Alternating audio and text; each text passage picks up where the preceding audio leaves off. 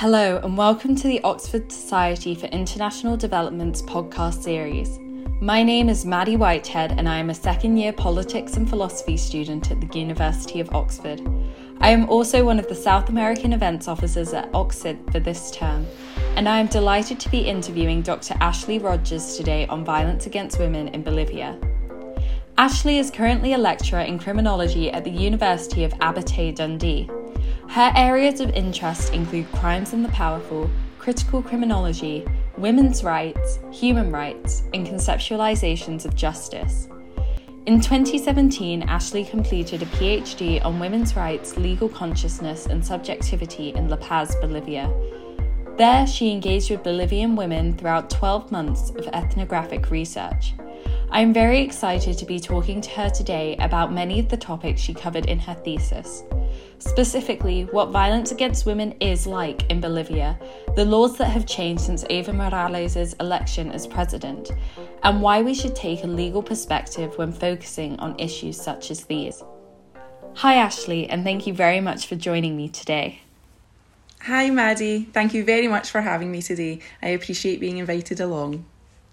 It is lovely to have you. I would like to start by asking you what it was about Bolivia and La Paz which made you want to focus your PhD research there. Well, this is actually quite an interesting question, and it's probably the first question everyone asks. What is uh, a young Scottish woman doing in Bolivia, in La Paz? To be honest, I it's difficult for me to pinpoint the exact um, start of my um, perhaps obsession with learning about Bolivia. Um, but I can trace it back to perhaps the first master's that I did, which was at the University of Glasgow. So this was in human rights and international politics. Now, one of the modules, um, in one of them, I had a lecturer, Professor Mo Hume, who was discussing violence in El Salvador. And she was also talking about the research that she had conducted there. Um, and she mentioned Bolivia. I'm positive it was her that mentioned Bolivia. And at that time, so this was 2009, so, of course, this was a really exciting time in Bolivia. There had already been a number of changes. So, Evo Morales, Bolivia's first indigenous president, had come to power in 2006 uh, as leader of the Movimiento al Socialismo. And then at the start of 2009, Morales was creating a new constitution. So I think this is what really hooked me was a new constitution. I thought, wow, it's almost like just rewriting the values and ideas and beliefs of a society that you want to create, you know, like the ideal society. And I suppose my interest there was also because I thought about Scotland and, and what if one day Scotland was perhaps writing its own constitution or, or something similar. Um, so, of course, Bolivia was going through a huge um, transformation, a huge political transformation, um, which is often referred to as, um, in a lot of the literature, as a process of change. Um, so that was my my first hook to Bolivia. Now, La Paz itself, that was a bit unintended. Um, my intention had really been to go to Bolivia and explore violence against women and, well, actually, that's a lie. It wasn't necessarily violence against women to begin with either. Ah, the joys of research. It was actually to explore women's relationships with the law. And my interest in their relationships with the law was largely because as I learned more about Bolivia, I learned more about collectivities, collective ways of life, um, and collective rights and how often systems of collective rights have to match up in some way with systems of individual rights. And often there's a tension between the two. And I was interested in, for example, women's indigenous movements and so on. How do you marry the two aspects of rights together? So I wanted to do this, and keeping in mind it was collectives, individual rights, indigenous, and women. I had seen myself going to a more rural location. So, in actual fact, the La Paz itself was when I arrived there and I was kind of stuck in La Paz for the first month because I had to do um, my visa application and so on, and you have to go through quite a lengthy process to do that. So that process itself took, I think, at the very least a month. Um, so it was a nice acclimatization phase, you know, so high up in the so high up in altitude. But while I was there, and I spoke to people just randomly and generally, I realised that there was something quite interesting taking place in La Paz, and that a lot of researchers, particularly foreigners to Bolivia, were arriving into La Paz, flying in, and then leaving again. So they were flying in to acclimatise, pick up some documents, and then they were off. And I thought this is interesting. Researchers all seem to be hopping into La Paz and out, as opposed to staying there to research what might be happening. So that sort of explains my interest in Bolivia um, and that grew since since that time, since two thousand and nine. Um, but then also specifically why it was La Paz that I ended up focusing the research on. That's really interesting to hear. Thank you so much. I'd now like to ask you how you would define violence against women and historically, what has been Bolivia's experience with violence against women? So, my definition of violence against women really actually focuses on the use of that particular term. So there are lots of debates and lots of discussions around whether we use terminology that is, I would perhaps say, is broader, so gender based violence, or whether we use violence against women. Now, I used to perhaps use the two quite interchangeably. And I can't even recall if I did that perhaps also during my PhD. But certainly when I came to write, I tried to reflect the language that women in Bolivia used. And, and that helped shape my understandings of violence against women.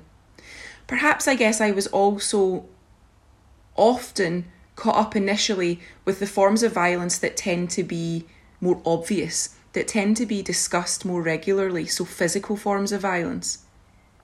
But in actual fact, engaging with violence against women, which, as I mentioned, was was not what I had necessarily planned to do. This was based on me arriving in La Paz and um, I took part. I volunteered actually for the, the local council um, during a march um, in the November, and during that, I I realised that this was a particularly unique aspect of something that was taking place in Bolivia, this transition. Um, and women themselves said, This is what we think that you should research. Uh, so, of course, I had a slight panic and I thought, Oh, what are my conceptualizations of violence against women?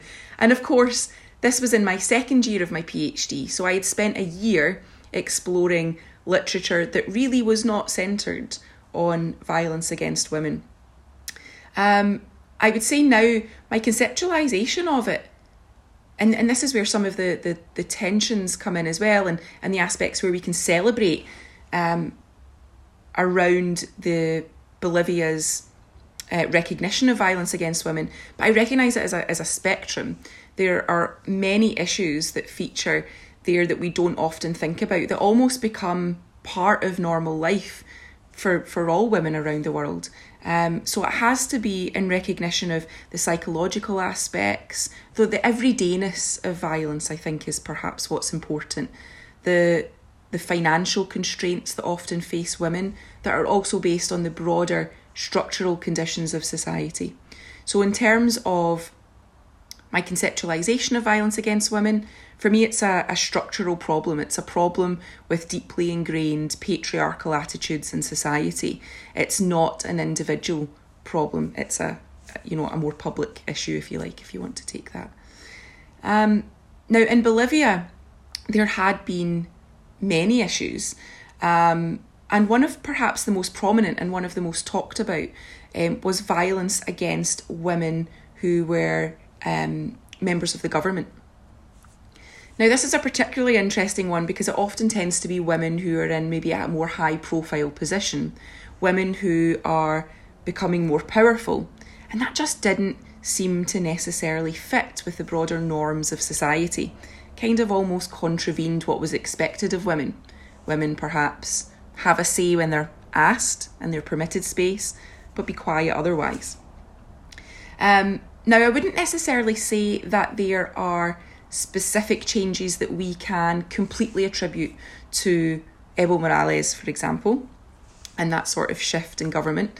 And I wouldn't necessarily like to to put all the credit there because largely the credit for advancing women's rights is really down to civil society organisations, non governmental organisations, women's movements, um, all of those people that take to the streets and, and fight for their rights.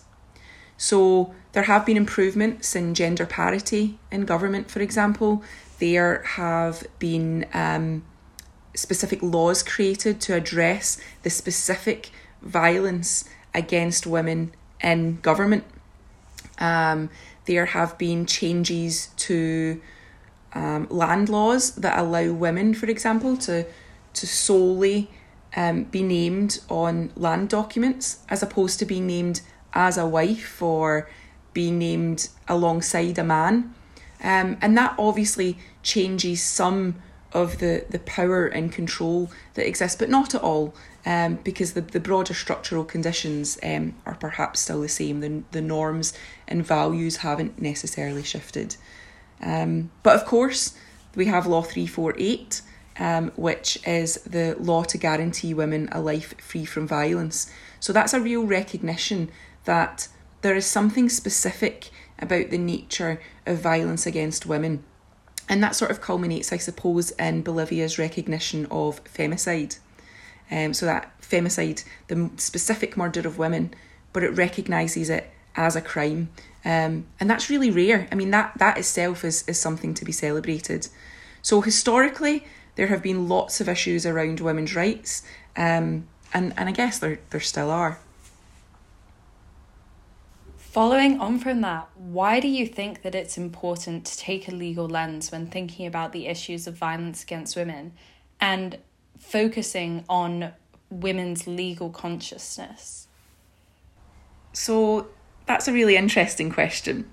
And I suppose there are two different elements to it. So, I would say that on the one hand, it is really important to, to take a legal lens um, often when we think about when we think about crime, when we think about wrongdoing and so on, we, we automatically use language that relates to justice, that relates to crime, um, that relates to um, seeking some sort of recompense or um, a recourse for justice. And, and law's often a way to do that. And I suppose I've often considered it as what else do we have? Really? If we don't have something, if we think about law more in its textual form, in that specific piece of paper that that law is written onto, it often highlights not necessarily where society is, but perhaps where society wants to be. And so it can be a really useful, I think, also historical tool to analyse the changes over time in society. Now, across the world, we've seen a, a huge turn to legal recourse to deal with violence against women. And of course, now there are also a lot of calls to um, recognise femicide, like Bolivia has, as a crime itself. And we've got criminal justice systems that are there to maintain law and order, right? Or, well, at least that's what they should be doing. Um, and I'll maybe come back to that point. Um, so, using a legal lens and taking a focus on the development of laws, so in this case, perhaps criminalisation, can mean that there are there is a space created almost for a greater recognition that something is a problem. People will talk about it more and so on. I would say, in terms of legal consciousness, why that's important is because the law is simply text on a piece of paper. And what does that really mean in the everyday lives of women? So it's fab, this is great. A law is created to deal with violence against women, to criminalise femicide. And in Bolivia, for example, it um, highlights a spectrum of violence, a whole range of different categories of violence that women um, might fall victim to. But actually, if you can't access that law, if you can't use and access the criminal justice system that's there to protect you, and if in fact that criminal justice system simply re victimises you, that all becomes part of your legal consciousness. It becomes part of the way that you relate to the law, the way you think about the law, the way that you use language in relation to the law. It all affects your sense of self. So the law has been created, but the law also creates you.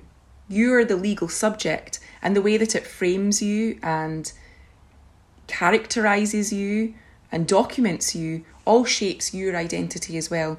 So I think that's why why those two things are very important, why a legal lens and legal consciousness is.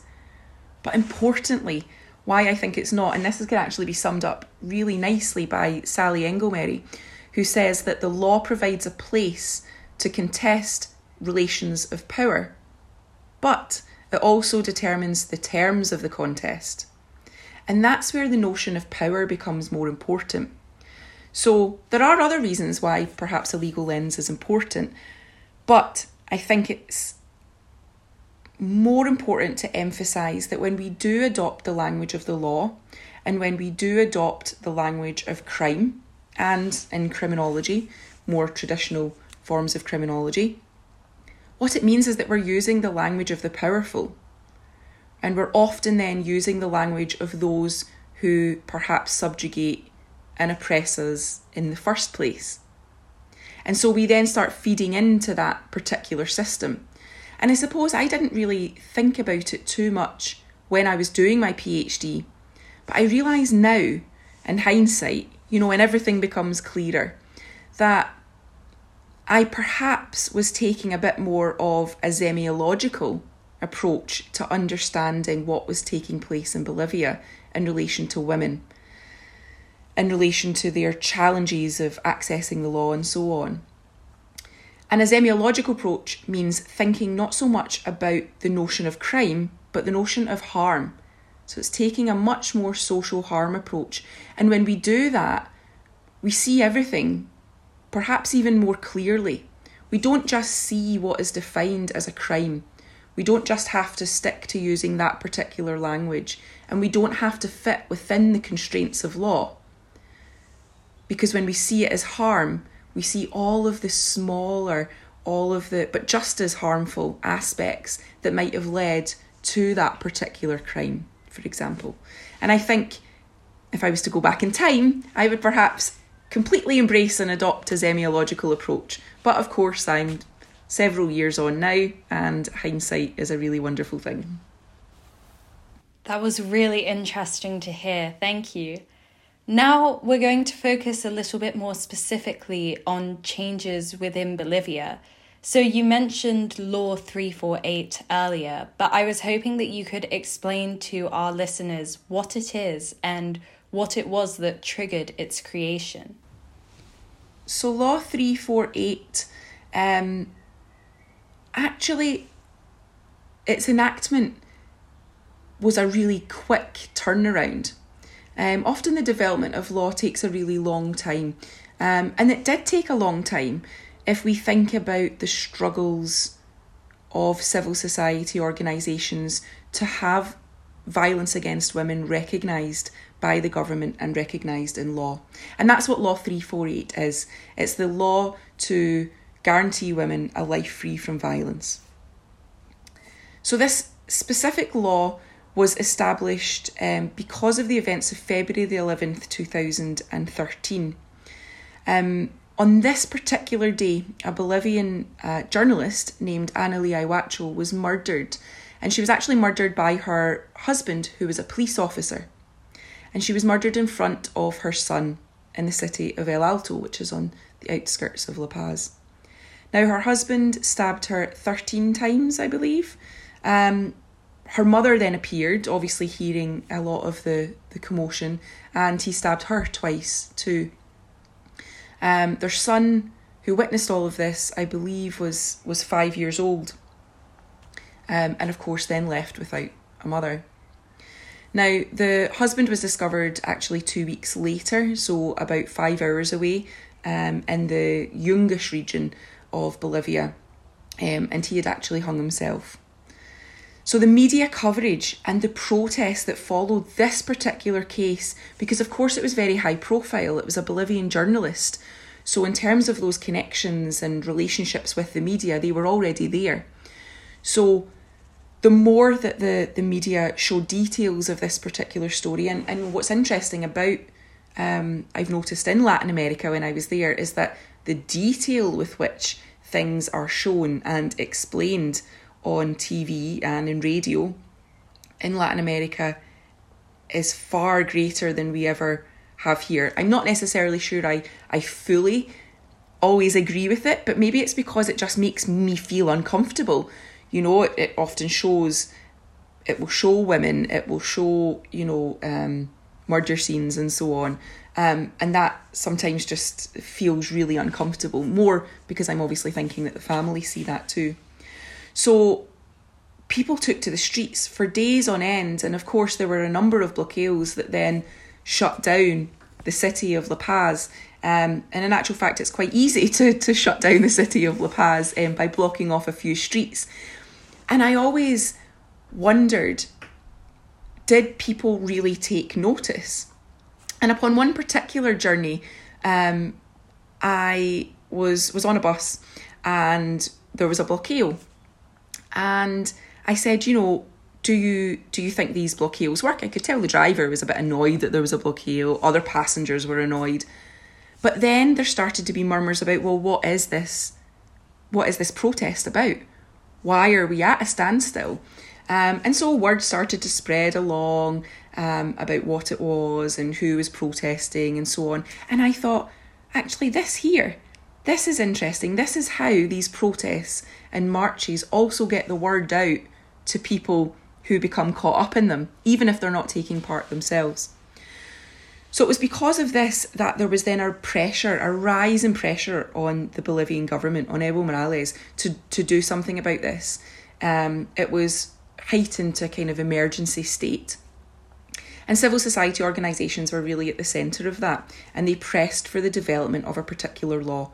Now, of course, they had been fighting for this for such a long time anyway, that a lot of the groundwork had already been done. Um, so they were accepted, a number of them, into government to help formulate this particular law. And this law criminalises femicide, um, which I mentioned earlier, feminicidio, which is very, very significant. Um, this again had been something that organisations had been fighting for, um, and organisations around the world are also fighting for that. But what's really interesting about the law is that instead of just focusing on physical aspects, it highlights a range of others so psychological, financial, political, and so on. And I think where that becomes all the more relevant is for raising awareness that violence comes in many different forms and that it's not often a specific one time event. It's often a series of perhaps smaller events that are also violent in nature. Um, this particular law, I think, to raise more awareness, done something that was really quite interesting, whereby it, it mandated that media uh, stations, so radio stations and television, also make sure that they have dedicated space to discussing this particular law. So, adverts about the law were really common. Um, there were posters everywhere, there were signs up, there were community um, sort of meetings held. And you heard it on the radio. You actually heard them discussing, there would maybe be a short sound bite, and then you would hear them discussing this particular law and almost like an advert that you would have for, you know, a, a product. Um, and it was to to make sure that there was more widespread awareness, and that's why also they used radio um, to reach into some of the, the more rural areas. Um, the other aspect of it that's particularly important in Bolivia was the creation of a dedicated police force. Um, so they have the FELCV, which is the, the dedicated police force for violence. There were specific stations set up for this as well. So that's where, if you had been a victim of violence, that's where you would go to report. Um, and those stations were then supposed to be, I'm not sure how they are now, it's, it's been a few years, but supposed to be a sort of joined up working with more kind of social services, legal services and agencies, and psychological services as well. So it was a, a kind of multi agency approach that was being designed. Um, and, and so, to be quite honest with you, on paper, this law is I can't really fault it at all. And I, and I wasn't looking to fault in any way. Um, it's most certainly a law to be celebrated and, and perhaps even re- replicated elsewhere. Um, and I certainly know that, that Scotland, for example, in, in a domestic abuse bill, certainly has some of those elements that I always thought was, was really fantastic in, in Bolivia. Um, so I think there was, there's a lot we can learn from there. It's perhaps just a bit more of a challenge when we think about how that becomes applied in everyday life. Thank you. It's very clear that Law 348 was an important change within Bolivia, and I'm very interested to hear that it was advertised in the way that it was. But as we were talking about legal consciousness, and as you mentioned, it's not always the case that the law can be applied to women as it's written on paper. So I'm just wondering what are the main constraints that women have to accessing the law within Bolivia and using it for their own protection? Well, some of the main constraints, um, and, and there are many, um, and they're quite complex and, and they often are quite interrelated. But I would say one of the very first constraints is that although this law was established and highlighted these different forms of violence, it doesn't necessarily mean that women recognise themselves in that piece of law. So a lot of the violence is just sort of everyday, it's kind of accepted, it's part of the norms and, and, and values in society and, and gendered relationships that have come to be the norm. So I think actually the first constraint is recognising yourself as a victim, or perhaps if you want to use the language of, of survivor. I didn't really have anyone, actually, interestingly, in Bolivia use that term or prefer that term. Often the terminology of victim was preferred. So I'm, I'm using that terminology to reflect that. So if you don't see yourself as a victim, right away the law is not going to be something that you're going to use. Um, and that comes under that sort of aspect of legal consciousness as well. Now, if you do recognise that something isn't quite right, that something has been wrong, that you have been harmed in some way, and that that understanding fits within the framework of the law, your next challenge is what do you do? Do you go to the police? Now, often, if you are in a situation of violence, your movements are being controlled, your um, actions are all being controlled, your money is being controlled. So the, the chances of also making it to a police station can be very limited and very constrained. If you do manage to make it there, there are further constraints. You're essentially entering a very patriarchal and male dominated institution. Now, I say this even with the creation of the dedicated police force and the dedicated police station. Um, I actually visited one of the police stations in La Paz and we were welcomed into the police station. Um, I, I have absolutely no no issues there. Um, we we spoke to people in the police station, but it was a very intimidating environment to walk into. If you were a victim of violence and you had managed to get into a position where you could go to the police station. And you had managed to build up that strength and and and will and so on to do that. I'm not sure how you would feel necessarily having walked in to that environment. It was very loud. Um, there were some male police officers kind of playing football or playing with a ball in the courtyard, which was, of course, making really loud noises against the wooden and metal sort of enclosure that was round a central courtyard. And so, even during an interview um, that I was conducting in the police station, that was all you could hear. That's in fact all you can actually hear on the recording. And it's quite intimidating. If you think if someone is coming from a situation of violence, there's probably already been a lot of loud noise, a lot of shouting, a lot of banging, and so on. That that's perhaps not the environment that that they really need at that particular time. So if you do get that far and you are engaging with the police, there then comes up issues around um, corruption. Now, many of the women that I engaged with in this research in Bolivia highlighted that particular aspect of corruption, and that's often why they just didn't even go to the police in the first place, because potentially everybody knows everybody. So even in even in somewhere so highly and densely populated like La Paz, everybody knows everybody else somehow. Um, that sort of six degrees of separation, and if you go to the police, it's probably likely that that information would make its way back to your husband. If you were engaging with the police, there were often other requirements um, that were financial that I think create a really big strain for women. So, this was the other thing that women and um, non governmental organisations, women's organisations highlighted as being a huge constraint was finances. If you don't necessarily have the money because the finances are being controlled in your relationship or you aren't the person in the family that makes the money and therefore you don't have the money to use. It can be very difficult to to access the law and and follow through with it. So one of the women that I interviewed for example talked about being asked for the money for the piece of paper that the complaint was written on. So the police will obviously document the complaint you give the details but that needs to go onto a piece of paper. So they wanted money for the piece of paper but she had just fled from her house. She didn't have money, um, so she didn't have anything. Um, and then it becomes a kind of form of, you know, IOUs.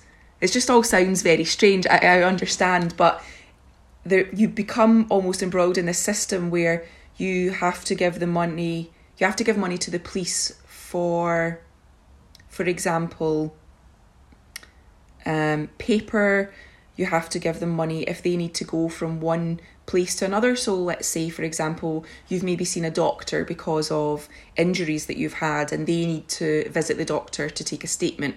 They will want money to make the journey to visit the doctor. So, they'll want money for time, money for the car journey, money for fuel costs, all of that kind of thing, which is something, all of those things are really part and parcel of, of the job of being in the police. And now a lot of that is perhaps also because they're not paid well enough, um, and that leads perhaps to, to more forms um, of corruption. It leaves the space open to that, um, and that's certainly what, what Bolivians were telling me. Um, I guess the the the big the big one, the big constraint is impunity. If women don't feel that anything will really be done, then they're really questioning whether or not they want to put themselves through that entire process. And I suppose that's where the legal consciousness aspect revealed a lot of that relationship with the the justice system and, and I use the word justice kind of lightly because we, we we talk about the notion of criminal justice and that's not really what that's not really what women wanted. It was all they felt they could fight for because it's almost something um, tangible that you can focus your attention on. But actually, what they really wanted was a broader form of social change and social justice. Um, so that also contributes, I suppose, to a lack of engagement with that particular law and with law in general, with dealing with formal spaces of law, with formal government institutions and so on. There's a real distrust between I think, the people and the state. Um, and I guess that's where civil society organisations form a really important role in between the two. Um, but yeah, there are many constraints, and and I and that was all I really heard of um, were all the challenges. And in discussing the law, it was always celebrated. You know, people would say, "This is really great. This is such a great advancement for us." but here are all the challenges. And that's such a shame to hear. Um, and progress in that will, will, of course, be slow. I'm also sure the constraints were probably a lot higher in the rural areas compared to La Paz. And I was wondering if you have any ideas about what can be done in Bolivia to combat these constraints and make a better environment for women to be able to report their abuses? I think there are a few specific things that could be done, um, and there are other models that could be drawn on to to help develop um, some of these solutions. So first and foremost, I think um, a better environment for reporting is important for those women who who do decide to report, who do decide to make a complaint of violence. Um, now, Kerry Carrington, for example, has done amazing work in Argentina on women's only police stations, a space where women can go to report violence, uh, gender based violence. And that is very important. And I think taking that model or adopting more of of the lessons, you know, the solutions that they've adopted, the lessons that they've learned over time, I think would really improve the police stations and perhaps set them up to be um, it's not necessarily a friendlier environment, but an environment that's more conducive to engaging with women in the way that the law states that it will. I think also there needs to be more funding.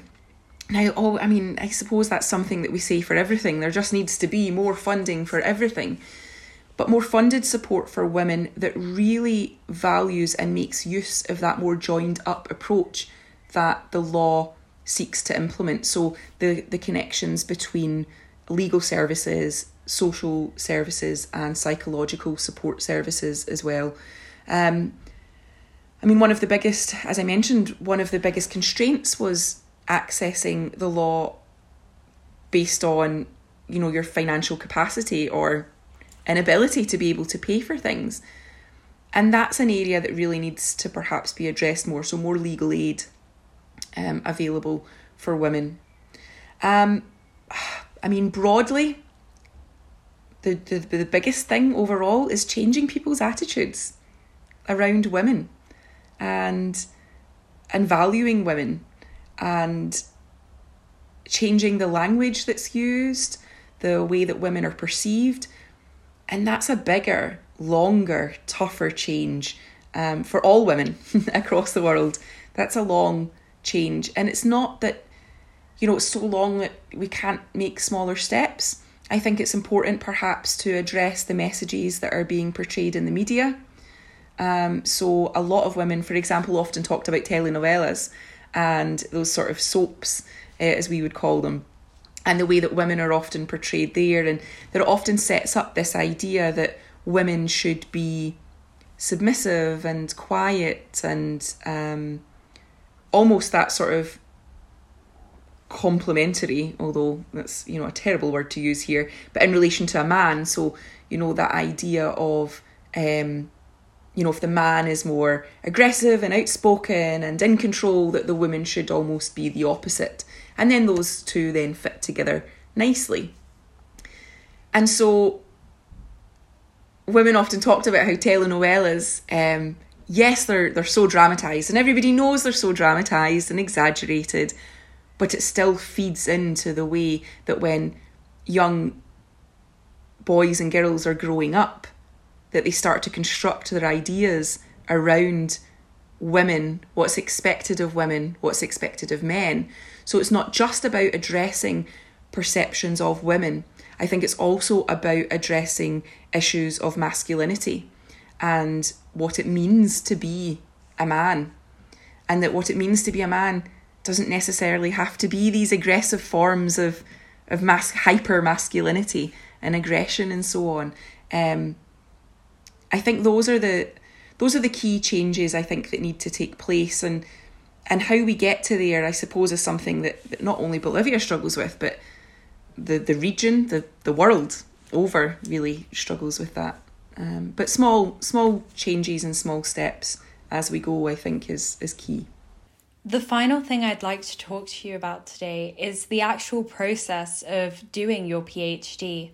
Some of our listeners may be interested in pursuing a PhD in a field which relates to international development. So, is there any advice that you can give them, whether it's about the process of writing a PhD or actually undertaking field work in another country? So, this is something that I still think about now, years on from conducting the research, and it's probably the thing I think about most about my presence as a Scottish European young woman in Bolivia conducting research. Um, and I'm not sure I always find peace with it, to be honest. I suppose when I first began uh, applying for funding, I was funded by the Economic and Social Research Council for this PhD under its socio legal stream. And I hadn't quite thought about the complexities of not the practicalities, not not the complexity of the practicality of doing a PhD in Bolivia. I thought about things like language, and I could speak Spanish and was developing and continued because I don't think you ever fully learn a language.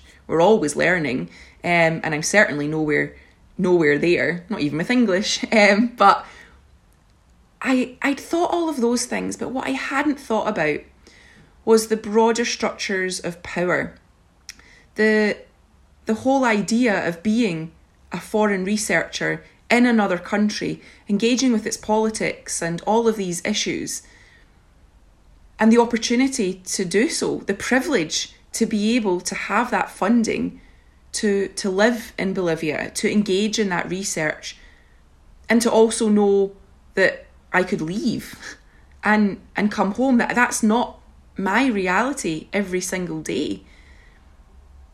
And I think that's a real challenge for me. And I suppose there perhaps are some things that I would go back and do differently. And I almost, as soon as I arrived, realised some of that. So I would probably absolutely spend my first year of my PhD differently. I would develop from the very beginning a more participatory approach to research, meaning that the research would be formed not by me, but by the potential participants themselves, if I was to still be conducting that same piece of research. And I suppose that's where, when I got to Bolivia and women said, Oh, you should focus on violence against women, I thought, well, who am I to come all this way and say, no, no, no, I want to focus on XYZ? I thought this is really important. So I think that's a key piece of advice that I would give to anyone, that I give to all my students um, myself, is that I think you have to adopt some of these. If you are going to be doing that sort of research, you have to engage with those participatory approaches. Then, of course, there are the practicalities, the the living in another country for a year. So I decided to stay there the entire year and not return home at all. Um, a couple of reasons. Emotionally, I was leaving behind my husband and family and so on. And I thought, oh no, if I return home and have to say goodbye all over again, that's too emotional. I'll just stay there. But I also wanted to make sure that I was just as immersed as I could be in the environment. Um, and of course, you build up your own networks and your own friendships and your own family, really, I suppose, when you're there. Um, the other aspect would be language. If you're going to do that sort of research, you know, speak the language or be learning the language. Um, I think it would be very difficult to do without the ability to engage on that sort of one to one level. What I did do was I did hire an assistant that helped me schedule some of my interviews with organisations and the police and the government, Ministry of Justice, and so on. And that was really helpful. And she was actually my Spanish tutor over there as well and became by far one of my best friends. And she knew then so much about my research. So she would often come with me to those because I was so fearful that I would miss something. That I had that one chance to do that interview with the Ministry of Justice, that I would maybe miss something, or that I had that chance at the police station and I in my kind of trying to not translate everything into English, take some notes, make sure the recorder's on, all of those things, it was very useful to have her. So I would say if you have the opportunity to do that, um, then that is really useful. But other than that, it was a more ethnographic approach. So I didn't worry too much about not picking up on something with women there because I knew I would see them the next day, the next again week, and that was a bit easier. So I suppose there are those elements that are about the practicalities that you need to think about of doing a PhD in another country and safety and, and everything that goes along with that. But then there's also the broader aspect about privilege and power and the construction of knowledge and who gets to construct knowledge, who what are the claims to knowledge, what knowledge systems are being valued. So there are those two different aspects. Um, and I think going back in time, I would still very much like to have done the research that I did, but I would perhaps have adopted a far more participatory approach um, from the very beginning. That was some incredibly useful advice to hear.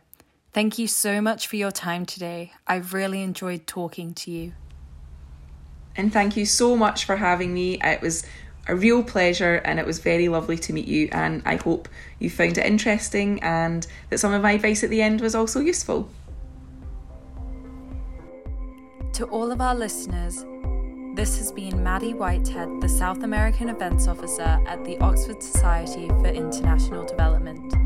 I hope that you've enjoyed this podcast today, and please feel free to keep up to date on all of our social medias for more interesting discussions in the future.